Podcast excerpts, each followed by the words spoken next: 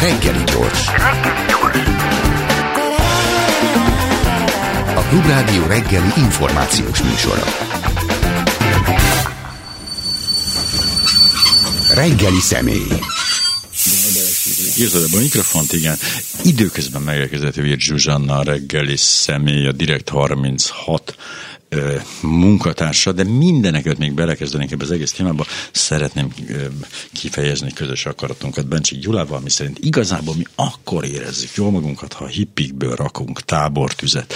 Nos, zárójel bezárva, és most teljesen komolyra fordítva a dolgokat, Engem érdekelne az, hogy hogy, hogy találtatok meg ezt a rést? Tehát, hogy, hogy ez, ebben a nyilvános adatbázisban valahogy teljesen érthetetlen módon nyíltan kezelve kiderültek ezeknek az úgynevezett magántőke alapoknak a gazdái. Hogy, hogy valaki adott egy fülest, vagy így valaki rátalált? Nem, ez egy teljes véletlennek köszönhető. Uh-huh. Én tavaly karácsony előtti utolsó napokban, amikor ilyen, ilyen őrület van, akkor, akkor, akkor még így próbáltam a munkámban egy kicsit rendet rakni, hogy, hogy el tudjak menni pihenni, és, és akkor közben szembe jött egy cikk a, egy, egy magántőke alapról, amelyik Száraz Istvánhoz kötődik valószínűleg, és akkor ez így elkezdett engem nagyon érdekelni, és akkor eszembe jutott, hogy, hogy, hogy nemrég olvastam arról, hogy létezik egy ilyen, hogy tényleges tulajdonosi nyilvántartás, Magyarországon is. Én előtte ezt még nem próbáltam, úgyhogy regisztráltam és megnéztem, és teljesen, teljesen viccből beírtam azt a szót, hogy magántőke alap. Bam. És egyszer csak ott volt egy csomó találat, amin egyébként én lepődtem meg a legjobban, Igen. és akkor hát ez úgy működik, hogy ott ha az ember egy, egy találatot meg szeretne nézni, hogy ki a valódi tulajdonosa, uh-huh. mondjuk egy cégnek, vagy, vagy egy magántőkalapnak, akkor az 1500 forintba kerül, úgyhogy én befizettem az 1500 forintot, és akkor, és akkor megnyitottam, és ott volt, hogy, hogy Száraz István pont és, és akkor meg még jobban meglepődtem, és akkor kezdődött ez az egész, én elkezdtem körbe telefonálni, hogy ez lehetséges-e, hogy én magántőke alapokat megtalálok, és ott ugye, ugye ott vannak ö, olyan nevek, akiket egyébként ugye az újságban olvas az ember, hogy hogy milyen kormány közeli üzletekhez köthető, meg hogy izé, de hát igen, hát így fekete-fehéren ez nem volt leírva. Ezért, ezért borzasztó jelentős ez az egész ügy, de akkor menjünk még visszább az időben, hogy mi az a magántőke alap, és miért. Én úgy magyaráztam el, bocsánat, hát, bocsánat, hogy úgy magyaráztam a bevezetően, ez olyan furcsa, mintha egy belül offsoroznánk. Igen, egy kicsit olyan egyébként. A magántőke alap az nem egy, nem egy nagyon új találmány, és nem is egy ilyen magyar specifikus valami, sok helyen létezik. Egy, egy, egy befektetési forma. A lényege az az, hogy a, a befektetőknek egy, egy, egy zárt köre tehetős üzletemberek, azok egy kalapba össze rakják a pénzüket, ez egy magántőke alap, és, és azt rábízzák egy alapkezelő cégre, hogy fektesse be, és, és, és keressen rajta nekik profitot. Most ennek az az nagy előnye, hogy, hogy nem vonatkoznak rá a cég nyilvánossági szabályok. Tehát az, hogy kiteszi bele a magántőke alapba a pénzét, az nem nyilvános, sehol a cégjegyzékben nem lehet megtalálni. Ez az egyik előnye, tehát hogy valamennyire ilyen rejtőzködést tesz lehetővé. A másik előnye pedig az, hogy, hogy a, a beletett pénz után nem kell adót fizetni, Hanem csak akkor kell adót fizetni, osztalék szerűen adózik, hogyha profit keletkezik. Tehát, hogyha kivesznek belőle profitot, mm. akkor az osztalékhoz hasonló adózás van utána. Tehát ez a két előnye is van, és ez a két előnye az, ami, ami egyébként az offshorehoz nagyon hasonlóvá teszi. És ugye Magyarországon a, a főleg szerintem ilyen politikai okokból már jó pár éve az offshore az egy ilyen kicsit ilyen, ilyen cikki valami. Tehát, tehát nagyon tehetős üzletember. Nem, mint nem, nem gyakorolnánk azért. Biztosan van, ja. de hogy valahogy, valahogy nem, nem vált szerintem, legalábbis nehéz, nehéz ki, kimutatni azt, hogy, hogy tényleg gyakorlattá vált volna, és akkor egy idő után úgy néz ki, hogy a, hogy a, a kormány közeli üzleti körök azok rátaláltak erre a konstrukcióra, ami nagyon hasonló, és nagyon előnyös. De ellentmondást érzékelek, mert hogy említetted, hogy hogy nem lehet, hogy nem nyilvános, hogy ki az, de hát most mégis nyilvános, hogy ki az. Tehát, hogy elméletileg azért mentek oda, mert hogy el akarnak rejtőzni a nyilvánosság elől, és 1500 forintért meg ugye puty. Mert, ha e, mert hogyha mondjuk 1 millió 500 ezerért lehetne megnézni egy tulajdonost, az már is egy jó szűrés lenne, de nem? Így van, igen, ez éppen ezért voltam én is annyira, annyira meglepődve, és akkor ezért is kezdtem el körbe telefonálni olyanokat, akik mondjuk ez értenek, hogy, uh-huh. hogy, hogy ez lehetséges-e, és, és az első, első válaszok, amiket kaptam, az az, hogy hát ez nem lehetséges, mert ha ott lennének ezek a tulajdonosok, akkor, akkor azt már valaki észrevette volna. És akkor ezzel el voltam egy ideig, amíg, amíg rájöttem, hogy nem, hogy nem vette észre. észre senki, hanem hogy véletlenül én vettem észre, és így, így, így született ez a cikk. Született egy cikk, ugye ezzel a kapcsolatban egészen konkrétan az történt, ugye ez éveleje, tehát karácsony pihenés megvolt, és akkor évelején újra elővetted a laptopot. Tehát 37 érdemi találatot adott ez a NAV, tehát ez még egyszer fontos, a NAV adatbázisa, miközben ugye akkor 119 magántőke alapot tartott nyilván a Magyar Nemzeti Bank, ugye ők tartják nyilván. Most ezt követően már ugye július második felében, azaz most 182 magántőke alapot tart nyilván a Magyar Nemzeti Bank, ám a magántőke alap keresőszóra, hát nulla a találat. És, és ez annyira csodálatos, nem fogják elhinni, nem a NAV vette ki, nem a Nemzeti Bank, nem a bank vette ki, nem azek a befektetők vették ki, ez eltűnt. Tehát azt, azt olvasom a cikk alapján, hogy hát ez valami természeti törvény, vagy valamilyen vulkán, vagy nem tudom, gejzír. Igen, ez egy, ez egy, ez egy tök érdekes fejlemény ahhoz képest, ami mondjuk nem pontosan ezt vártam volna januárban, amikor megjelent az arról szóló cikk, hogy, hogy kik is a tényleges tulajdonosok, de hát itt az eltelt fél évben az történt, hogy, hogy igen, azok után, hogy, hogy itt a sajtó felhívta arra a figyelmet, hogy, hogy a magántőke alapok tényleges tulajdonosai legalább részben megismerhetők ebből az adatbázisból, akkor utána ezek a tényleges tulajdonosok eltűntek onnan. Tehát nem, hogy az időközben alapított újakat feltöltötték volna, ahogy azt egyébként én szerintem kellene, bár erről viták folynak, hogy most kinek kéne ott lenni, és kinek mhm. nem, de hanem, hanem hogy éppen, hogy azokat is törölték, akik korábban megtalálhatóak voltak benne. Az ugye megképzelhető, hogy ezek a viszonylag gazdag emberek közlik a napval, hogy töröljék onnan a nevüket. Ugye nyilván ilyen egy demokráciában még véletlenül történhet, meg, meg nem is ők csinálják ezt az egészet, hiszen itt ugye az a lényeg, hogy a, a magántőke alap számláját valamelyik bank kezeli, ugye a MNB tartja nyilván, de bármelyik bank lehet, és itt ezt bank küldi be ezeket az adatokat, tehát itt a, a banktól érkezik meg ez a történet. Ö, hát a bankszövetség az nem reagált, azóta se reagált? Nem, nem sajnos, nem. Az, az igaz, az, tehát azt, azt több helyről megerősítették, meg a NAV is azt mondja, hogy igen, a bankok azok, akik ezeket az adatokat oda feltöltik, meg módosítják. Az ő dolguk az, hogy ellenőrizzék, hogy tényleg egy cégnek, vagy bármilyen ilyen, ilyen szervezetnek ki a tényleges tulajdonosa, mm. és hogy ezt napra készen ott vezessék mm. ebben nyilván. Tehát a törvény az ez. Úgyhogy ha valaki ahhoz hivatalosan hozzányúlhatott, az a, az a bank volt. De azért ez egy csomó más felelősséget is felvet, mert azért a NAV uh, hivatalosan az a szervezet Magyarországon, amelyik a pénzmosás elleni küzdelmet felügyeli. És azért ebbe a feladatkörbe szerintem legalábbis az is bele kellene, hogy tartozzon, vagy bele kell, hogy tartozzon, hogy nézi, hogy mondjuk egy általa kezelt adatbázisban mennyire megbízhatóak az adatok, és hogy mi van benne, és hogyha valaki ott mulasztott, akkor azt, akkor azt korrigálja, vagy akár büntessen miatta. Ez a válaszpontja, bocsánat, az volt, hogy ők egy felület, ugye, ja, semmi, Igen. tehát ők tényleg lehetőséget biztosítanak ezeknek a magántőkalapoknak, ahol ők azt, vagy hát a bankok pontosan ott feltöltenek, letöltenek valami, ők ebbe nem folynak bele. Még olyan szinten se, hogy esetleg ugye pénzmosás. Ugye én, amikor tényleg 100 eurót beváltok forintra, akkor elkérik a személyemet, és kiírják, mert hogy ez olyan összeg, hogy nyilvánvalóan csak, csak bűncselekmények útján keletkezhet ekkora vagyon egy magánszemély kezében. Itt egy picit így, mintha lazábban kezelnék. De hogy ez igaz egyébként, hogy ők tényleg nem nyúlnak bele a NAV konkrétan ebbe, a, ebbe az adatbázisba. Ezek szerint igaz, hogy a NAV így, a NAV, NAV, NAV így fogja fel a saját szerepét ebben a, ebben a dologban, hogy ők adnak ott egy egy felületet, aztán aki akarja használja, aki akarja, az nem használja. Szerintem ez is meglepő, hogy, hogy akkor mennyire lehet így egy adatbázis komolyan venni, hogyha, hogyha, hogyha így működik. Meg hogy, meg hogy egyébként nincs arra vonatkozó elérhető iránymutatás, hogy a magántőke alapokra most akkor melyik törvény vonatkozik, és hogyan. És a magántőke alapoknak ki a valós tulajdonosa vajon? Az, aki mondjuk beleteszi a pénzét. Vagy a bank, amelyik vagy pedig, vagy pedig az a, az a tőke alapkezelő cég, amelyik ugye ja, a befektetésekről döntést hoz. Ja, hogy az egy másik. Nem, ja, hanem az egy, még a bank egy... kezeli a pénzt, és van egy tőke alap kezelő cég, ami gyakorlatilag egy kis tőzsde, vagy nem tudom micsoda, hogy ezt eb, vegyünk, Igen. adjunk el. izé. Tehát, tehát van a, van a magántőke alap, ami, uh-huh. ami egy, egy kalappénz, és akkor annak a befektetői azok elvileg nem beszélnek bele, hogy, hogy mi befektetik a pénzüket, mert hogy az ilyen döntéseket azt a tőke alap kezelő cég hozza meg, és, és, és ennyi, tehát ez a, ez a két uh-huh. szereplő van, Ja. a bank az csak a számlát vezeti. Most a tőke alap kezelő cégnek a, a tulajdonosai vagy vezetői, azok, azok ők nem az övék a pénz, Nyilván. ők csak döntést hoznak róla.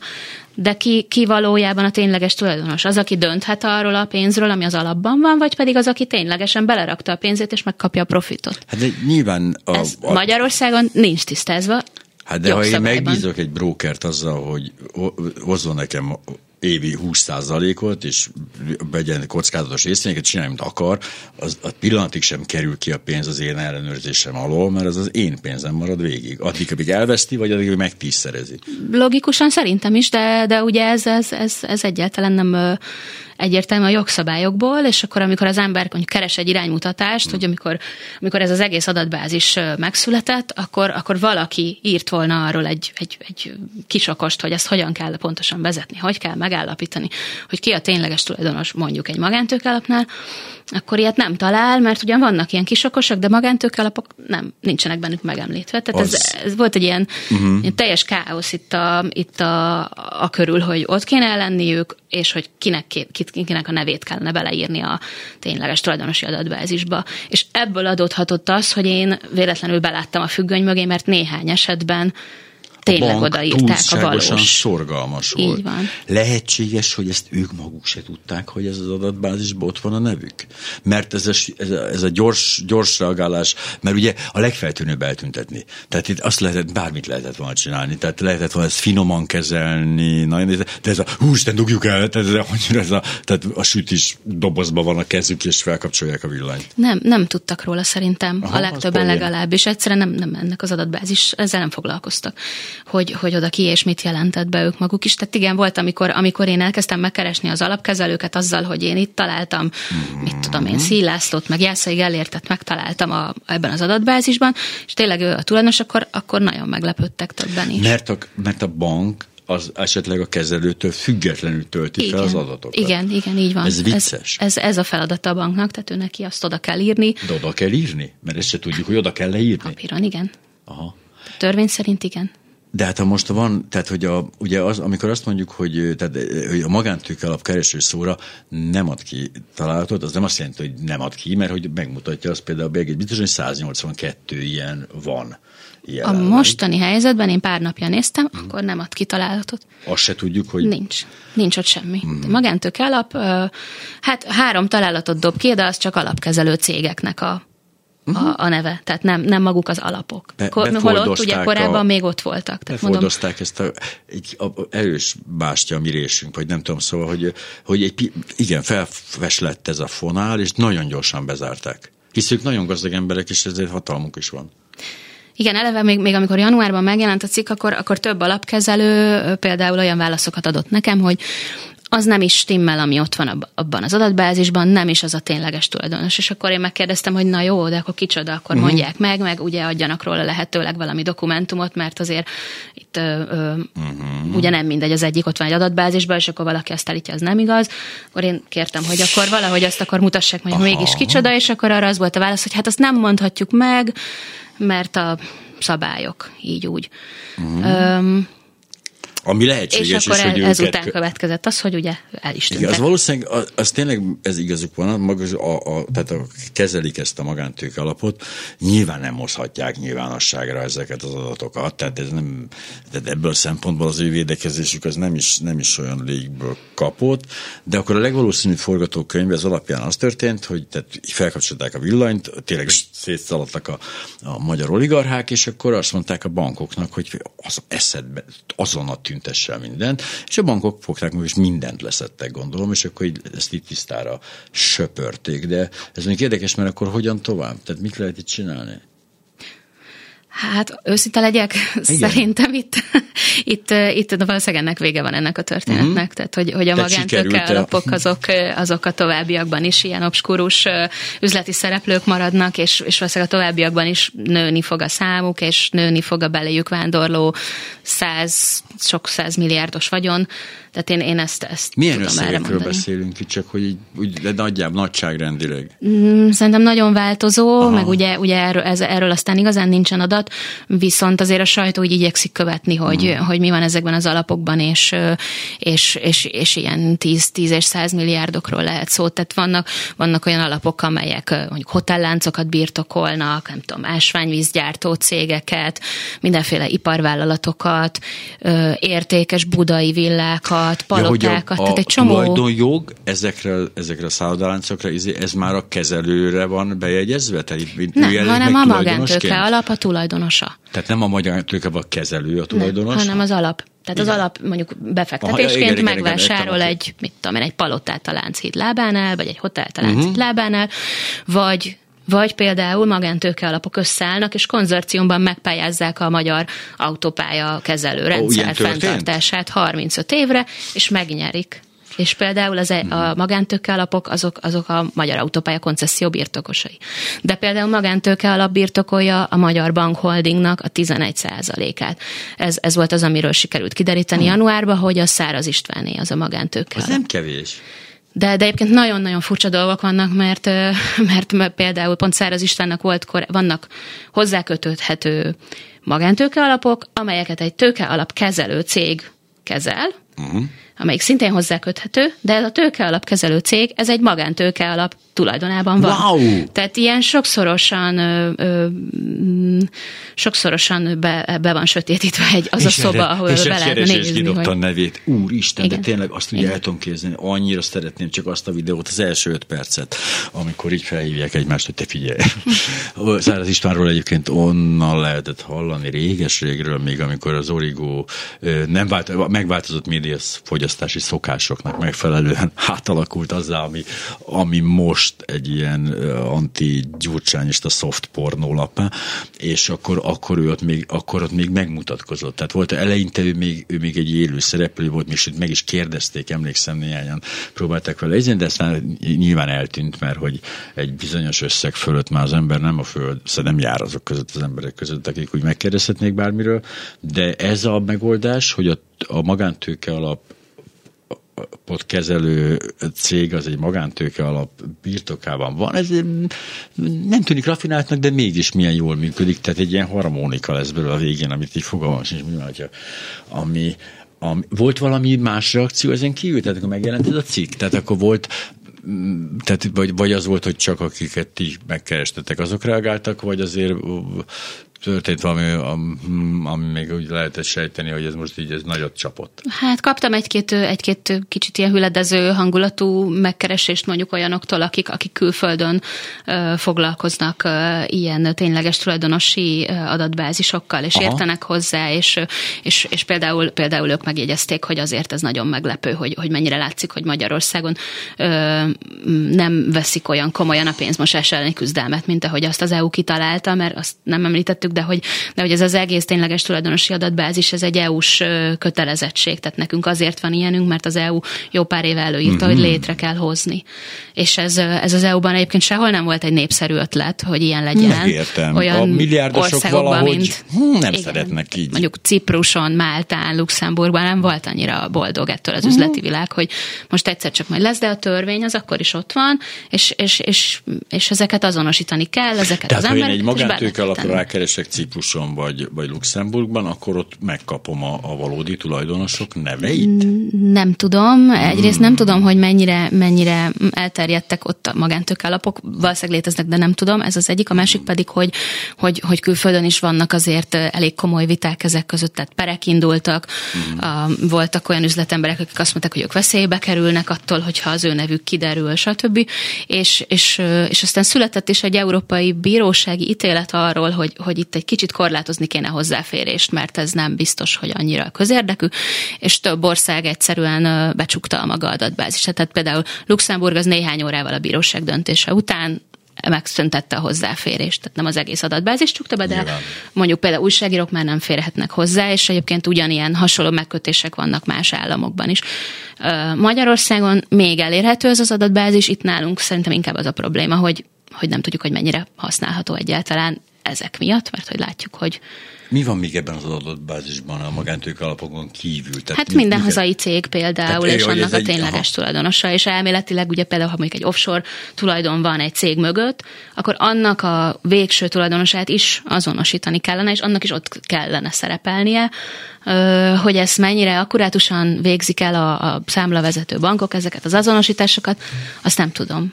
Tehát azért ezt, ezt én fenntartásokkal kezelném, amit ott találok, vagy legalábbis ellenőrizném, az biztos. De ugye ez nem, nem kapcsolódnak szankciók, tehát hogyha valaki, mert hogy azért egy, ez olyan, hát igen, hogy küzdünk a pénzmosás ellen, mint említettem a 100 euró beváltások a feltétlenül, de hogy, de hogy mint ezt az EU is ilyen kicsit lazábban kezelni az átlagnál, úgy tűnik számomra. Az EU szerint, én úgy tudom, hogy az EU az rábízta a nemzeti hatóságokra azt, hogy ezt szankcionálják, hogyha valami hiba van. Magyarországon ugye a NAV-ra hogy ő felügyelje, mi történik, és szankcionálja, hogyha valami nem stimmel. Ugye Magyarországon az ezek szerint nem pontosan így fogja fel a szerepét, de elvileg az ő feladata. Hát illetve minden stimmel. Tehát az lett még, hogy megnézték, minden stimmel, köszönjük szépen. Én ez teljesen felesleges ezeket így zavarni, ezeket az embereket, akik ugye, mint tudjuk, azért mégiscsak a mi nemzeti, nemzeti burzsóáziánk. Nos, tehát ugye az van, hogy mert itt azért van egy egészen szép válaszlevél, ugye, mert hogy a, ugye a bank, a bank a bankvonal az nem nagyon állt szóba a Direkt 36-tal, de hogy az adóhatóság az így küldött egy másfélszoros, másfélszoros, másfélsoros soros választ. A tényleges tulajdonosi adatbázis a számlavezetők által minden hónapban szolgáltatott adatokat mutatja meg, ezeket az adatokat a nap változtatást nélkül teszi elérhetővé. Ez az, amiről beszéltem, tehát hogy ők ezt így elérhetővé teszik, de akkor ők nem is kérnek, tehát nem is szabják meg, hogy minek, mit kell tartalmazni a, a más cégek esetében sem. Ö, Vagy ott van mert valami protokoll? Hát ugye törvény van erről, ami azért elég sok mindent nagyon részletesen szabályoz, éppen csak a magántőke alapok maradtak ki belőle. Tehát azért, azért nagyon sok minden teljesen világos, hogy hogyan kell csinálni, uh-huh. mit kell feltölteni. Ez, a, ez az egy kis sötét pontocska van, amit, amit még úgy van, mintha senki sem vett volna észre. Egyébként én, én nem csak a, a NAV-nál, hanem a Nemzeti Banknál is érdeklődtem uh-huh. arról, hogy ők tudnak erről valamit, és, és, és hát amikor először megkerestem a NAV-ot, az, az még szórakoztató volt, hogy, hogy válaszoljanak nekem a magántőke alapokkal kapcsolatban, hogyan is kéne értelmezni uh-huh. itt a dolgokat, akkor az volt az első válaszuk, hogy forduljak a miniszterelnöki kabinetirodához. Ami Az ugye Rogán furcsa, de Antal. miért? Hát nem tudom, úgyhogy ez, ez, ez volt még egy ilyen meglepő elem, úgyhogy én rögtön írtam a miniszterelnöki kabinetirodának azzal, hogy, hogy a NAV szerint ők lennének az illetékesek. MNB vagy NAV? Ez most a NAV? Ez most a NAV, NAV volt, mondta igen, ezt, a igen? NAV mondta ezt. És akkor visszajött egy olyan válasz, hogy ők, ők visszautasítják meg a feltételezés is, hogy nekik közük lenne ehhez az egészhez. Úgyhogy akkor újraírtam a NAV-nak, hogy hát most akkor Igen. mi a helyzet, és akkor a NAV azt mondta, hogy jó, akkor viszont forduljak a gazdaságfejlesztési minisztériumhoz, amelyik viszont nem válaszolt. Van még ilyen minisztérium? Egyébként? Mo- Most van- azt hiszem, hogy van, igen. Ja, mert ott voltak néhány embereket, láttam az elején, mondtak három mondatot, eltűntek örökre. Igazából ez a gazdaságfejlesztési minisztérium, ez sosem, sosem jutott el a szívem csücskéig. A másik, ugye, itt az történt, hogy tehát ő kiadott, most a Magyar Nemzeti Bankról beszélek, ők kiadtak egy viszonylag korrekt ez alapján egy útmutatást, iránymutatást, hogy hogy kell megállapítani a cégek és más bonyolultabb üzleti formák valós tulajdonosait. Ugye itt azt jelenti, hogy tehát gondolom felsoroltak ilyen offshore meg ezeket, de attól, hogy nincs benne a magántőke alap, ugye azt mondhatjuk, hogy ez egyike az ilyen bonyolultabb üzleti formáknak, hát simán vonatkozik rá a törvény. De attól, hogy más neve van, hát Én egyetértek, igen, tehát hogy a maga az eredeti szándék, ugye ha azt veszük, hogy az ennek az egésznek a lényege, hogy a pénzmosás ellen küzdjünk, akkor az nagyon-nagyon fontos lenne, hogy az ilyen sok-sok milliárd forintot rejtő képződmények, mint a magántőkalapok, azok ebbe benne legyenek. Tehát ez alapvető érdek. Ha nincsenek benne, akkor ott van egy lyuk, és ott, ott, ott ugye történhetnek visszaélések. Viszont a magántőke alapok kezelői, meg ezek az üzletemberek úgy fogják fel a dolgot, hogy hát mivel a törvényben nincs beleírva, hogy tehát nincsenek ők megnevezve, ezért őnekik nem kell ott lenniük. Tehát ez a két álláspont Én van. sem vagyok Szerintem is logikusan ott Szóval kéne, hogy legyen. Én de... sem vagyok megnevezve, de ha erre hivatkozva nem fizetnék adót, hogy hát elnézést, de bocsánat, mi sehol sem látom azt, hogy Parakovács Imre. Tehát, hogy addig, tehát ez, de hogy közben persze elfogadom, nyilván, hát azért jöttek létre, meg azért cuppantak rá a, a ner, ner erre a történetre, hiszen lehetőséget láttak erre, de hogyha már szóba került így a pénzmosás többször, és itt ugye, itt nem a pénzmosás az elsőleges probléma ezzel a története, és itt nem arról van szó, hogy, hogy a heroin kereskedésből összeszedett vagyonukat megpróbálják legális, legálissá tenni ilyen tranzakciókon keresztül, ami ugye a klasszikus pénzmosási ügy, hanem itt az van, hogy hát a szerzett közbeszerzésen összeszedett vagyonukat most fialtatni szeretnék, tehát még tulajdonképpen a magyar, furcsa magyar viszonyokban ez még egy legális tevékenység is lehet. Így van, viszont akkor a, ha, ha máshonnan nézzük, akkor ugye, amit említettem, hogy a magántőke alapok azok ilyen adó optimalizációra mennyire jók, hiszen, hiszen nagyon kedvező az adózási szerkezetük, akkor szintén éppen úgy mondjuk az adóhatóságnak, a NAV-nak lenne az érdeke, hogy az ilyen, ilyen ha az ilyesmit visszaélésszerűen használják, akkor azt, akkor azt ő, ő hát felügyelje, vagy figyelje, hogy mi történik. Tehát szerintem ebből a szempontból is érdeke lehetne akár a NAV-nak is, hogy, hogy ezt lehessen Adó tudni. optimalizálás. Ezt imádom. A magyar, a magyar ember, ha valamit szeret, az az adó optimalizálás. Én magam is csinálnám, csak viszonylag nehéz. Nekünk nincs azért nagy so, sok lehetőségünk az adó optimalizálásra. Na de hát ugye, ez, mi ugyanem emlékszem az annak idején 90-es években az offshore cég, hogy ez egy legális formája az adóoptimalizálásnak. Ugye itt két lehetőség van, vagy ez, ezt bezárjuk ezt a lehetőséget, és azt mondjuk, hogy aha, hát akkor magántőke alap nincsen, vagy pedig elfogadjuk, hogy hát, ja, hát ez tök jó, hagytunk egy ilyen kiskaput, és ezzel élnek. De hogy ugye legális, tehát hogy ezt a pert indítani például nem nagyon lehet. Így van, igen, tehát alapvetően az offshore is egy, egy tök legális dolog, ja. nem feltétlenül, tehát én nem mondom azt, hogy, hogy aki offshore, offshore céget alapít, vagy fenntart, az bűnöző, vagy korrupt, ja. vagy, vagy, vagy pénzmosó, vagy bármi egyszerűen, tehát nyilván erről nincsen szó, de azért én mondjuk újságíróként én azért nagyon szeretném tudni, hogy kik állnak ezek mögött, és, és miért választották Visszaélésszerű adatigénylést látok a háttérben. Azt hiszem ez volt a klasszikus megnevezés a dolognak.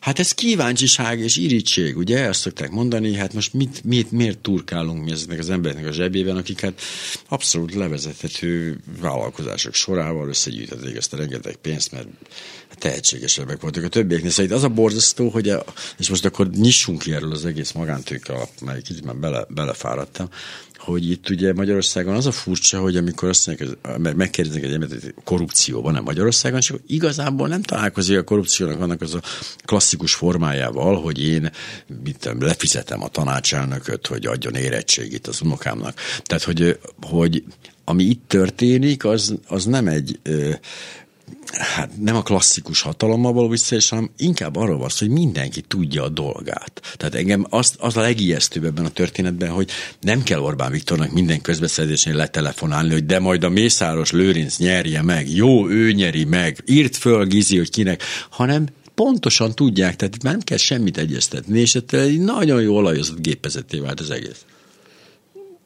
Igen, de én azért nagyon, én nagyon, nagyon, szóval nekem így újságíróként azért az, az elég jó mm, boldogságot okoz az, hogyha, hogyha fel, sikerül mondjuk felderíteni egy olyan, olyan, olyan struktúrát, ami, ami azért nem ennyire nyilvánvaló, és és most egy kicsit még egy percre visszatérhetek a magántők alapok, az annyira, annyira érdekes figurák bukkantak elő így a, ez itt a januári keresések során, tehát például volt egy, egy Hornungáron nevű, nevű ö, ember, akinek a neve felbukkant egy Pécs. Tibor István barátjához köthető ö, magántőke alap tényleges tulajdonosaként, akiről soha azelőtt a, mondjuk a magyar sajtóban nem lehetett olvasni, én az ő nevét nem ismertem, ha az ember rákeres, akkor, akkor, akkor olyanokat talál, hogy, hogy Pécsen van egy Duna House ingatlan közvetítő iroda, és annak ő az iroda vezetője és, és díjakat nyert azért, hogy milyen ügyesen végzi a munkáját. És, és akkor az ember elkezdi rákeresni, hogy de hát ki ez az ember, és, és az derül ki, hogy olyan cégei vannak, amikből tizen valahány milliárd forintos osztalékot vesz ki ingatlankezelő cégek ami, ami egészen elképesztő hogy, hogy, hogy olyan cégek, amiknek ugye nem látjuk, hogy, hogy mivel foglalkoznak, mit csinálnak. Tehát, hogy valójában egy milliárdosról van szó, aki, aki egy, egy ingatlan közvetítőt vezet. Pécsen. Szerény. És hogy is volt a TV2 sorozat? A rejtőzködő milliárdosok, ez volt, emlékszem. Így van. És akkor aztán utána, ahogy, ahogy kapargatja tovább az ember, akkor, akkor megtalál mondjuk olyas, olyan figurákat a közelben, amit tudom én Facebook oldalon, egy közös fotón, egy, egy, egy szórakozó helyen ülnek, mondjuk Hamar Endrével, aki Tibor Istvánnak volt ugye a céges ügyvédje. Vagy például közös üzletek Jelinek Dániellel, aki szintén egy, ugye az országnak az egyik leggazdagabb ingatlan kereskedője. Tehát, hogy, hogy, hogy ezek, ezek nekem, nekem őszinte örömet okoznak, hogyha sikerül ilyen, ilyen eddig fel nem ismert szálakat előszedni. Az a szép ebben az egész történetben, hogy ha valamit el lehet érni, az az őszinte öröm. És így megáll a dolog. Szóval nekem, már nekem nem okoz őszinte örömet, tehát tényleg nekem, nekem már csak az, hogyha a hipikbe rakunk tábortüzet, de hogy, de hogy, de hogy tényleg, hogy, hogy és ez rengeteg tényfeltáróval beszélgettem már ez ügybe, hogy tényleg a, tehát maga a tényfeltárás, ha nem ad kielégülést és örömet, akkor nagy a baj, mert utána nem lesz belőle semmi. Igen, és, és szerintem való igaz. Meg hát, meg hát inkább abból érdemes szerintem inspirációt meríteni, amit talál az ember, és amit kiderít, és mondjuk nem abból, ami általában az elvárás szokott lenni, hogy hát akkor ennek legyen következménye. Igen. Kattanjon a bilincs, mm. induljon a nyomozás, vegyék vissza a pénzt. Tehát, hogy ez, ez, ez ugye nálunk azért annyira nem jellemző, tehát így inkább, inkább ezért mondjuk így újságíróként lehet, hogy inkább ennek örülünk, hogy, Meg hogy ezek... de most valami már, valamit már tudunk, amit eddig nem tudtunk. Igen, mert ezek, ja valóban itt maga, tényleg, és a kíváncsiság az tényleg nem, nem egy negatív uh, tulajdonság, de hogy uh, ami belőlem sajnos teljesen kiveszett, de hogy de hogy valóban ezek a dolgok pont azért uh, azért lehetnek bármilyen módon érdekesek a nagyobb közönség számára, mert hogy igazából az emberek fejében ott vannak a Jelinek, ott van a Szára, az ott van a, a Tiborc, ott van a Mészáros, ezek a nevek úgy ott vannak, úgy látják ezt, hogy, ez, hogy ezek, ezek, na hát ezek vállalkoznak, meg minden, és akkor néha olvasnak róluk, hogy mennyit keresnek, de hogy, de hogy igazából fel nem fogják azt, hogy, hogy a rendszer azért lett olyan fenntartó közben, mert hogy most már eljutott arra a pontra, hogy a közbeszerzéseket nyugodtan lehet fair módon csinálni, mert úgyse tudja más megnyerni már. Tehát ez egy olyan zárt rendszer, egy olyan informális szekta, vagy egy ilyen nem tudom micsoda, magyar gettó, hogy, hogy tehát, hogy a, a, tehát igazából ez most már a jelenlegi ellenzék képességeit és lehetőségeit nézve, ez elketyeg a végtelenségig. Itt már azért a nagy nem lehet. Igen, van, van egy ilyen megcsömörlés szerintem is a, a, ugye a közéletben, hogy, hogy, hogy egyszerűen, mintha nem lenne semmi. Ez megcsömörlés? Én, oh, én úgy érzem, igen. Aha, értem, kiégtem, tudom, kiégtem teljesen. Annyi tábortüzet raktam, hogy, hogy közben kiégtem. Nem, tehát, hogy, vagy nem tudom, a, nem, ez nem fordítva van, hogy az, a, az egész országban volt ez a, ez, a, ez a megcsömörlés, és aztán az szivárgott át így belém? hanem mi, mi, mi égtünk ki először, és ezt adtuk át aztán a, az olvasóknak.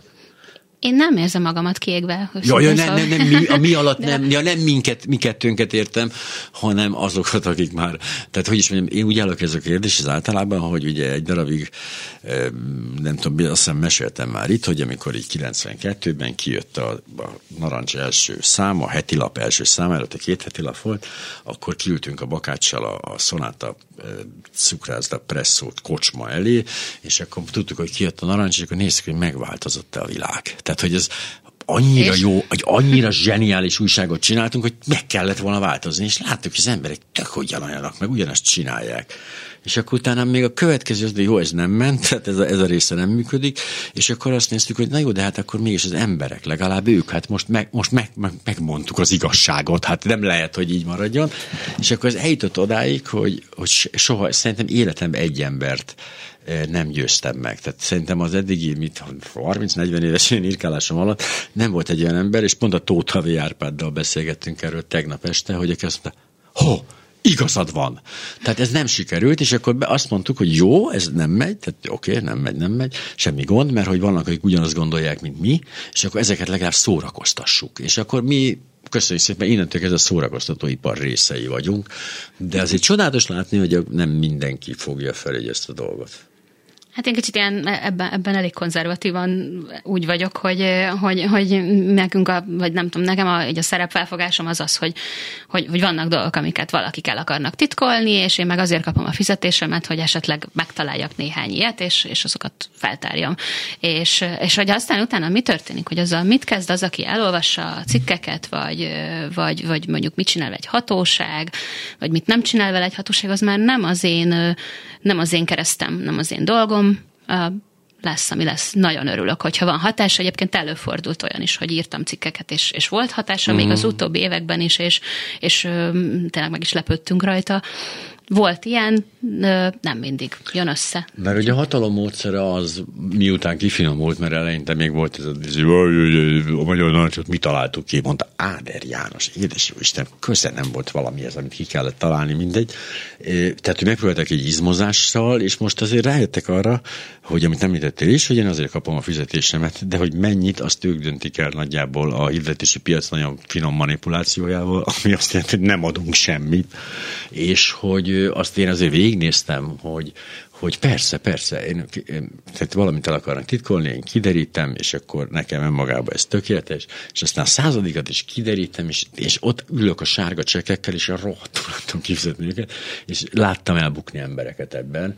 Én csak a sportrovatot szerkeztem a, nem tudom mi, a, a Fideszben, és hogy egyébként nem érdekel a politika, de hát azért az mégiscsak túlzás, hogy ezek a migránsok ide jönnek megerőszakolni a lányainkat, és láttam ezeket a finom átfordulásokat, meg ez a, és és hogy valóban, amit kínálnak cserébe, az a, az a anyagi biztonság, az a, és nem mindenkiből csinálnak száraz. Az István mert az elején volt, még közeli barátokat azt felmilliárdozták, de aztán mindenkinek persze nem jutott ilyen, de azért egy nagyon biztos, nagyon korrekt polgári megélhetést biztosít valaki, hogyha valaki hajlandó pénzért hazudni. És és persze nem mindenkiben azt váltja ki, hogy ja jó, hát akkor megyek a Fideszbe dolgozni, de az viszont működik, és ez az orosz propaganda lényege is ugye ez, hogy nem azt akarják, hogy elhiggyék azt, amit a, a Putyin diktál a trolloknak, hanem azt, hogy így hát elbizonytalanak a másikba, hogy akkor, hogy hol is van, és ez nekik elég. És itt is ugyanezt történik, nem azt akarják, hogy én menjek át az origóba szerkeszteni, hanem azt, hogy menjek, menjek, nekik az elég. És hogy ez így működik. Igen, és a magyar média az persze tudjuk, hogy, hogy nehéz helyzetben van, hogy egzisztenciálisan az újságíróknak nehéz, hogy a hirdetési piac hogyan van befolyásolva, uh. és ez itt nem a reklám helye, de hogy én nagyon szerencsés vagyok abban a szempontból, hogy a Direkt 36 egy másik modell szerint működik. Tehát mi nekünk, mi nem függünk hirdetési pénztől, tulajdonostól, hanem ez egy non-profit cég, amelyik az olvasóknak az egészen kicsi, néhány, akár néhány ezer forintos támogatásából tartja el magát, és nekünk ezért, ezért működik. Tehát, hogy ez, ez eddig működik szerencsére nagyon jól, és Tudjuk, egyszerűen a fizetésünk az ebből van szóval. Tudjuk, miről van szó. Egyébként is nekünk is, hát ugye mindjárt abba kell hagynunk, mert egy 15 perces reklámblokk következik. Nem. Tehát, hogy tehát mi sem a hirdetésekből élünk, bár persze teszünk erre mindig kísérleteket, és végül is nem is teljesen sikertelenül, de alapvetően ugyanez a mikroadományoktól kezdve a, a mindenféle gyűjtésekig. Csak pont ezt vettem észre az olvasók, hallgatók, nézőkön, hogy, hogy na itt azért van megcsömörlés.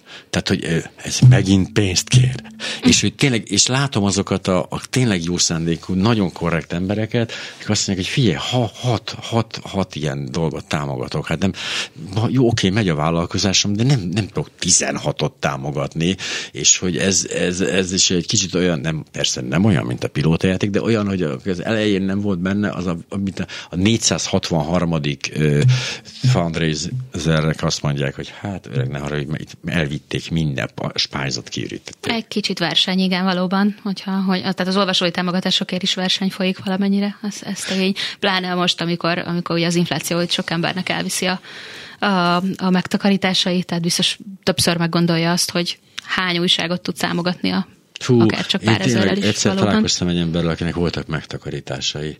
Az annyi, de tényleg én annyira csodáltam. Tehát ez nekem biztos fog sikerülni, tehát még csak 58 éves vagyok, hát bármikor egy megtakarításba belekezdhetek, de hogy az nekem sose volt. És valahogy nem is találkoztam olyan emberekkel a környezetem, akik megtakarítottak volna. Én azt mondtam, hogy verjük el, telefonszámla, internet, villanyszámla, hogy? Tehát én mindig el, elszórtam a lakástörlesztő részlet, meg szóval én mindig megtaláltam a helyét, hogy elverjem ezeket az összegeket, de tényleg vannak megtakarítások. Na milyen rossz nekik most ez az infláció? Mert ugye én, aki csontra költöm el a fizetésemet hónap végére, engem kevésbé zavar az infláció. Nem Igen. igaz, tudom, ez hülyeség. most aggódnak, hogy de, lesz. de hogy ez hülyeség, ugye tudják, tehát ez irónia volt, mert hogy, mert hogy ez nem így van ám. Tehát, hogy a Soros 4 milliárdot vesztett, ó, megérdemelt a szemétláda. És akkor még mindig a én meg nem vesztettem 4 milliárdot. De ugye a valóság sajnos ezzel szemben nem ez, hanem az, hogy ugye nyilván mindannyian megisszuk a levét. Ugye nagyon érdekes volt, a, azt ugye a lakmusz járt utána, a, a, ami a Direkt 36, ú, fogalmuk sincs, hogy miről beszélünk a hallgatók egy részének. Mi az a Direkt 36? Ó, hát a direkt 36 Igen, tehát ezek, ez a kezdeni, de mondom, milyen jó, hogy eszembe jutott. Val- valóban. Hát nagyon röviden egy, egy, egy nem, nem kicsi, kell, kicsi újság, egy, egy, mi egy ilyen tényfeltáró műhely vagyunk, a, ami azután jött létre, hogy még a 2014-ben a, az Origo, Origónak a szerkesztősége az hát szétrobbant, miután ugye ott a, ö, ö, előbb kirúgták a médiafogyasztási így van, előbb a főszerkesztőnek kellett távoznia, aztán utána az egész Erre nem emlékeznek, de elmondom, mondom, Rég volt, volt egy olyan anyag, amikor Lázár János elment uh, utazni, erre-arra utazgatott, és akkor megjelentek erről, hát uh, azt hiszem számlák is, tehát hogy ilyen hotel számlák, meg ott olyan furcsa, furcsa dolgok voltak, amikor hát hirtelen úgy megváltoztak a médiafogyasztási szokások, hogy az egyébként kollaboráns tulajdonos, akit soha nem fogom megbocsátani ezt a dolgot, hát elpa, elpasszolta a Magyar Telekom, illetve a Deutsche Telekomról A Deutsche Telekom volt, akik úgy jobbnak látták azt, hogy jó, mi, mi csak telefonálni szeretnénk, nem kell nekünk egy ilyen dolog, mint ez, a, ez az Origo, persze tessék. És azt, ha megnézzük a Népszabadság és az összes többinél, ott azért mindig kellett egy kollaboráns azért, aki, aki elősegíti ezt a, ezt, a, ezt a folyamatot.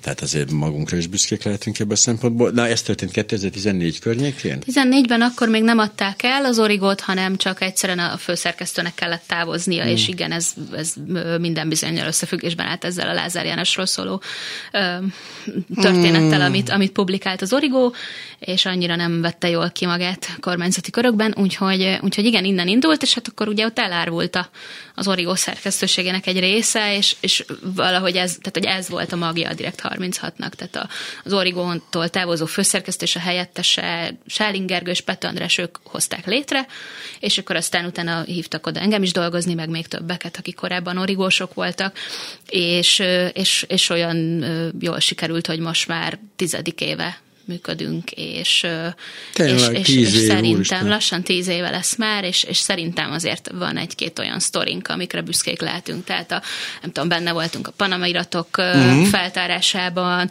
a Pegasus ügy az, az, az, az, az direkt 36-os sztori, és, és hát volt, volt még egy csomó olyan, amire, amire szerintem lehet emlékezni, a Fudan ügyet is erre uh-huh. elsőként mi tártuk föl, úgyhogy Úgyhogy szerintem elég szép évek állnak mögöttünk. És Miért 36? Az csak, az csak egyszerűen azért ez Magyarországnak a nemzetközi hívószáma, és, és oh. kellett a, a, oh. a Márton mellé az, az önmagában, hogy direkt ez egy kicsit olyan kevés lett volna, és akkor ez, ez, ez, ez volt a oh, eredeti elgondolás. Az itt olyan, mint a 42, hogy sose fogom megtudni. Igen, a 42 lehet viccesebb lett volna. Nem, nem, a, a, a, de így most nagyon vicces, hogy most rájöttem, hogy ez Magyarország hívószáma, nem rájöttem, hanem megmondta, rájöttem volna bárcsak. De hogy tehát tíz éve működik, és amikor azt mondjuk, hogy lap, akkor ez megint fontos hangsúlyozni itt ebben a rádióban, ez nem azt jelenti, hogy meg lehet venni az újságosoknál, egy online felületről van szó. Ráadásul igazából nem is a saját oldalain hozza a brutál tájékat, vannak ilyen együttműködések különböző ilyen nagyobb elérősű, nagyobb pörgésű lapokkal, amelyek közlik ezeket a direkt 36-os írásokat. Igen, mert mi azt csináljuk, mi, mi ugye nem vagyunk, tehát nem vagyunk egy 30-40-50 fős szerkesztőség, hanem csak ha jól számolom, kilencen vagyunk, de nem akarok hülyeséget mondani, tehát hogy kevesen vagyunk, uh-huh. és, és mondjuk egy-egy cikken eldolgozgatunk hónapokat is. Tehát ritkán publikálunk, úgyhogy a saját oldalunknak számottevő forgalma ilyen, mód, ilyen módszerrel nem lehet. Van egyébként és ezért, oldal. Van, van persze, de hogy, de hogy ezért, ezért az a modell, hogy, hogy nagyobb elérésű újságokkal működünk együtt, és akkor a cikkeink azok először ilyen helyeken jelennek, meg most éppen egyébként a Telexen szoktak megjelenni a legtöbbször uh-huh. a cikkeink. Tehát, hogy, hogy, hogy főleg ott tudnak velünk találkozni azok, akik akik, akik napi sajtót olvasnak. Vagy rákeresnek arra, hogy akik ügyesebbek, hogy direkt36.hu. Így van. A 36-as számmal az ilyen csak fontos. Mert hogy a legtöbb találat nyilván nem minden érkezik, és hogy ez a modell működik is, de hogy, hogy a Direkt 36, az átlátszó volt ugye az ős modell példa, izé, ugye jött a Direkt 36, mi volt még ott egy másik, ami indult, és azóta sajnálatos módon elbukott, volt majd egy tény abcug? Nem. Volt, volt egy abcug is. Abcug volt, uh, hát nem elbukott azóta, igen, hát megszűnt az abcug. Uh, az is egy jó, jó újság volt szerintem, igen, és hát persze az átlátszó pedig a, a klasszikus igen, aztán... feltáró platform. Kicsit más azért, mint mi, az, az, az átlátszónak több ilyen aktivista uh, elemet is szerintem beépít a működésébe a tényfeltárás mellett. A direkt azért az, direkt, szóval, hogy mi, mi tényleg nagyon-nagyon-nagyon konzervatívan fogjuk fel a, a tényfeltárást, meg az újságírást inkább. Tehát mi tényleg, tényleg nagyon um, és most nem mondom azt, hogy az átlátszó nem nyilvánvalóan, csak hogy tehát nálunk úgy működik, hogy egy, egy cikket, ha, ha megírunk, akkor az két szerkesztő kezén megy át, azon uh, mi 15-20 változatot készítünk, minden egyes szót végig gondolunk, fekcsekkelünk, tehát, hogy megnézzük, hogy minden mondat bizonyítható Én tudom, legyen. milyen mániákus a bodoki. Ezek... Én abban biztos vagyok, hogy az átlátszóban hasonló, ez a része hasonló. Ez, ebben, ebben, ebben én is azt gondolom, hogy igazad van, de, de, de hogy, hogy csak azt, azt tudom, ja. hogy, hogy mi ezen, mi ezen ezen, ha, ha leírjuk, mondom, e, ha leírjuk egy cikkben azt, hogy, azt, hogy aznap, amikor ami, valami történt, akkor ott aznap mondjuk sütött a nap, akkor azt én meg fogom nézni a időjárás jelentésből, tényleg sütött a nap, mert nem akarom, nem akarok nem, meg, nem akkurátus információt megjelentetni. Tehát, hogy információk ilyen, nincsenek ilyen benne, szinten... mert ez annyira konzervatív, hogy az tök mindegy, hogy sütötte a nap, amikor ellopták a Győr Sopron megyét. De hogy igen, de hogy értem, Tehát, értem hogy, ezt hogy a metódot. Így, így mondom, és egyébként vannak még jogászok is, akik a cikkeinket ö, ö, mindig ellenőrzik, hogy jogi szempontból is stimmeljen, és azért ö, azért ennek van egy, van egy olyan hozadék, hogy egyrészt például nekünk nincsenek sajtópereink, tehát nem, nem igazán van példa. Tényleg, arról nem is egy, nagyon egy volt, azt hisz, egy, egy volt, amit mi nyertünk meg, nem bocsánat, kettő volt, mint a kettő esetben eh, mi nyertünk, úgyhogy, úgyhogy például elvesztett sajtóperünk nincsen egy évtized alatt, szerintem ez, ez például ez nagyon jó, én erre elég büszke vagyok, meg, meg visszajön abban, hogy, hogy, a, hogy az olvasóink, meg a támogatóink én úgy veszem észre, hogy úgy könyvelnek el minket, hogy, hogy mi nem fogunk belefutni hibákba, mm, legalábbis eddig ez nem történt meg, és hogy, és hogy, és hogy megbízhatóak vagyunk, és alaposak vagyunk, és, és, és ezt, ezt tekintjük Na, ez a másik, ami És ez nem, nem annyira evidencia szerintem frusztrált. a magyar sajtóba. Engem azt frusztrált borzasztóan, hogy láttam azt, hogy a, miközben a független sajtó végtelenül, tényleg ezzel a pre, nem mindenki, most tök mindegy, de hogy megpróbálja ilyen hihetetlenül bebiztosítani magát jogilag, nyelvileg, tehát megpróbál, hogy ne legyen rajta kapaszkodó, hiszen egy komolyabb perre kinyírhatják tulajdonképpen egy vesztes perrel ezt a, ezt a műfajt, miközben Miközben egy rohadt kerületi újságnak évi, mit tudom én, 24 millió forintos kerete van csak a sajtóperekre, ha, ha ugye ez egy kormánypárti kerületi lap, és azt mondják, hogy figyelj, írd meg, tök mindegy, hadd szóljon, aztán majd másodfokra is elviszik, aztán megfelezik a bírságot, aztán meg kifizetjük, de tök mindegy, mert hogy ezt pontosan tudják, hogy, hogy, hogy egy információ hogyan tompul el, hogyan szürkül el, és egy két év múlva jogerős perben kihirdet, azt se tudják az emberek, hogy mi az Isten volt az eleje. Igen, de nálunk nem ez az oka, vagy én, én legalábbis biztos vagyok benne, hogy nem az az oka, hogy, hogy mi a perektől félnénk, vagy, vagy hogy, hanem attól, hogy a, az újságírónak a tőkéje az, az az, hogy az emberek elhiszik róla, hogy, hogy megbízhatóan ellenőrzi az információit, és ezt nem vezeti félre. Gondolod, és hogy ezt hiszik az emberek? Én, én, azért én, olvasnak én Bajert, azt gondolom, azért hogy a... olvasnak Bajert, mert azt gondolják, vagy Gajdics Ottót, mert hogy ők ellenőrzik a tényeket, amiket leírnak. Hát a, nem. Hát, hát ezért mondom, hogy, én, hogy mi egy kicsit ilyen konzervatív állunk hozzá, ne. hogy vagy szerintünk ez így, most így kéne, bárkit.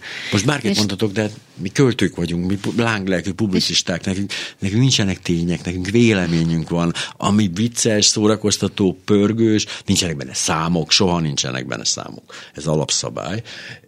De hát itt nem is azok a feltételek vannak, és ugye nem is az a követelmény az érvelünk. És hogy ezért nagyon drága a műfaj, amit ti csináltok, iszonyú drága, és Hát és mert időigényes, igen. Hát igen, van olyan, hogy egy, egy tényfeltáró újságíró három hónapig nem publikál, mert dolgozik egy anyagon, és aztán kijön egy nagyon alapos, nagyon korrekt anyag, amiben 8 vagy 12 oldalban megír egy esetet, és aztán megint három hónapig, és hát így nagyon nehéz kattintás vadász anyagokat létrehozni, azaz nagyon nehéz elérés biztosítani, és nagyon nehéz bevételt, de hát nem. Igen, de szerintem azért a jó sztorik azok eladják magukat. Tehát azért Igen. mi is olyan, olyan sztorikkal igyekszünk foglalkozni, amiről azt gondoljuk, hogy lesz értelme három hónapot beleülni. Tehát nem csak nem, nem ilyen marginális kis történeteket, hanem igyekszünk mindig olyat választani. Sok embert fog érdekelni, és talán lesz belőle egy nagyobb ö, ö, visszhang is, szóval igen, és hát a, a, ami még fontos, hogy, hogy vagy szerintem az is megkülönböztet minket, nem tisztelet a kivételnek, hogy, hogy, hogy azért az is nagyon fontos, hogy azok, akik érintettek a cikkeinkben, tehát akik, akik, akikről írunk, mondjuk, hogy valamilyen visszaélést követnek el, ők, nekik mindig legyen lehetőségük arra, hogy megmagyarázzák, hogy hogy, hogy mit csináltak. Tehát a, a reakció, meg a visszajelzésnek a, a, az alapszabály, az egy ilyen újságíró alapszabály, az, az, azt is szerintem be kell tartani nagyon alaposan, és, és, és nekem is az az érdekem, hogyha mondjuk egy minisztérium visszaélését mondjuk feltárom, akkor az a minisztérium az, az meg tudja magyarázni, hogy mi történt. Nem és fogja, én azt szeretném, de... hogyha válaszokat kapnék a kérdésekre, és nem, nem, nem csak a csendet. Tehát nekem is az lenne az érdekem, hogy, hogy, hogy beszéljünk egymással, és meg akkor emeljük a tétet, az országnak lenne, az országnak lenne az az érdeke, hogy egy ilyen helyzetben egy értelmes, értelmezhető választ érvekkel, vagy magyarázatokkal kapjunk. Na de hát ők meg pontosan tudják, már most azok, akiknek esetleg vaj van a fején, politikusok, vagy ilyen cégek, ők meg pontosan tudják, hogy itt csak csak a hallgatás működik, mert amit egy szót kimondanak, azt már lehet magyarázni szerte. Tehát itt a teljes némaság, és ami nekem mindig fájdalmas volt ebben a műfajban, hogy, mert hogy ezt viszont nem tudja az újságíró megszüntetni, ezt csak a közvélemény tudja megszüntetni, amikor azt mondja, hogy hello, hát de egy miniszter. Hát az, tőlem azért kapja a fizetését, hogy mondja el, hogy mit csinál. Tehát nem, ez teljes vicc, hogy ugye nem nyilatkozik a miniszterelnök csak a, a saját izenek mikrofonálványainak, de hát a közvélemény nem követeli ezt meg, ő nem igényli ezt, neki elég, ha tusványosan egyszer elmondja, ott összefoglalja szépen nekünk, egymásnak elénekeljük együtt, maroknyi székely, minden oké. Okay. Nem, nincs ilyen igény a magyar olvasóban, hogy igazat mondjanak neki. Na, most megint én, én leszek az ügyeletes optimista, Jó. de, hogy, de hogy, hogy azt is remélem, hogyha, hogyha így, így tudunk hozzáállni a munkához, és így igyekszünk ilyen korrekten hozzáállni a, ahhozokhoz is, akikről írunk, akkor előbb-utóbb lehet, hogy mondjuk kivételt tesznek velünk, és, és nekünk például rendesen válaszolnak, és, és komolyan veszik a megkereséseket, és ilyenre volt már példa, ezért mondom, Hiszem, hogy ez, a, ja, ez az az optimizmus, De azt tudod, ami... hogy nincs Mikulás. Tehát az, az oké, okay. tehát hol kezdjük ezt a dolgot? Nem, nem tudom, Van. igen, csak mivel, hogy streamelünk, vagy nem streamelünk, csak felvesszük, és majd a YouTube-on ez látható is lesz, úgyhogy hát azért abszolút élő példája vagy az optimizmusnak. Tehát, hogy, tehát éppen, éppen egy rendkívül optimista, akik csak hallgatják az adást, azt el kell mondjam, hogy, hogy az a helyzet, hogy Zsuzsanna gyermeket vár, és hogy ez mi hamarabb is, aki ebben a világban, ebben a helyzetben egy gyermeket vállal, az csak optimista lehet, mert és Magyarországon fogja megszülni ezek szerint hát hogy ott muszáj optimistának lenni, de hogy, és Isten ments, hogy elrontsam, elrontsam a kedvet ezzel kapcsolatban, de hogy tényleg ott ki a legidősebb a Direkt 36-nál? Ott van valaki, aki ilyen, izé, ilyen már, még látta Lenint? Vagy még, még beszélt Dajs Tamással, amikor jó fej volt? Hát erre nincs felhatalmazásom, hogy itt erről részleteket oh, árulják, jaj, bocsánat, igen, ne, ne, direkt, de, de van, van, nem is nevet akarok hallani, nem, nem akarok nevet hallani, csak hogy a kor, kor határoz. Hogy az ő Szerintem talán így veled egy idős, oh, egy idős oh, És megőrizték ezt a, ezt a általad és képviselt mentalitást és hozzáállást és reményt? Mert ez olyan csodálatos lenne, hogy vannak még ilyen szigetek, hogy nem mindenki ilyen cínikus vénpunk. Mint nem, nem tudom, szerintem ezt, ezt így kiégve annyira nem lehet csinálni, úgyhogy... Ó, de hogy nem. Úgyhogy... Ó, úgy lehet csak igazán. de, de, ez egy másik műfaj. Mindenesetre őrületesen elment az időnk, tehát azt kell, hogy mondjam, hogy sajnálatos módon egyetlen percünk maradt. Úgyhogy akkor most vegyük végig a tényeket, tehát direkt 36 ról beszéltünk, Zsuzsanában, és a Telexen lehet megtalálni az írásokat. Nagyjából felsorolt egyébként a nagy ügyeket, és ezek tényleg annyira nagy ügyek, és én, mint szakmabeli sem kötöttem mindent. A Fudant például nem kötöttem a Direkt 36-hoz, mert hogy annak idején biztos tudtam, de hogy ezek kimentek a, kimentek kijöttek a fejemből. Mondjuk ilyenkor mindig azt javaslom, meg és a hatházinak azt javasoltam, hogy adja meg egy ilyen korrupciós karácsonyi albumot, szép színes fotókkal, hm. amit be lehet tenni a fa alá, mert sokkal jobban néz ki az, hogy így városra, településre lebontva mindenhoz meg lehet nézni a korrupciót, de hogy ezek tényleg jelent meg már valami direkt 36 print, ilyen izé, könyv alak, vagy ilyesmi összefoglaló? Um, elkönyveket adtunk eddig, a, a elmúlt, szoktunk évente egyszer egy mhm. elkönyvet csinálni az elmúlt éves sztoriainkból, úgyhogy az, uh-huh. az, az körülbelül Ezzel ilyen le...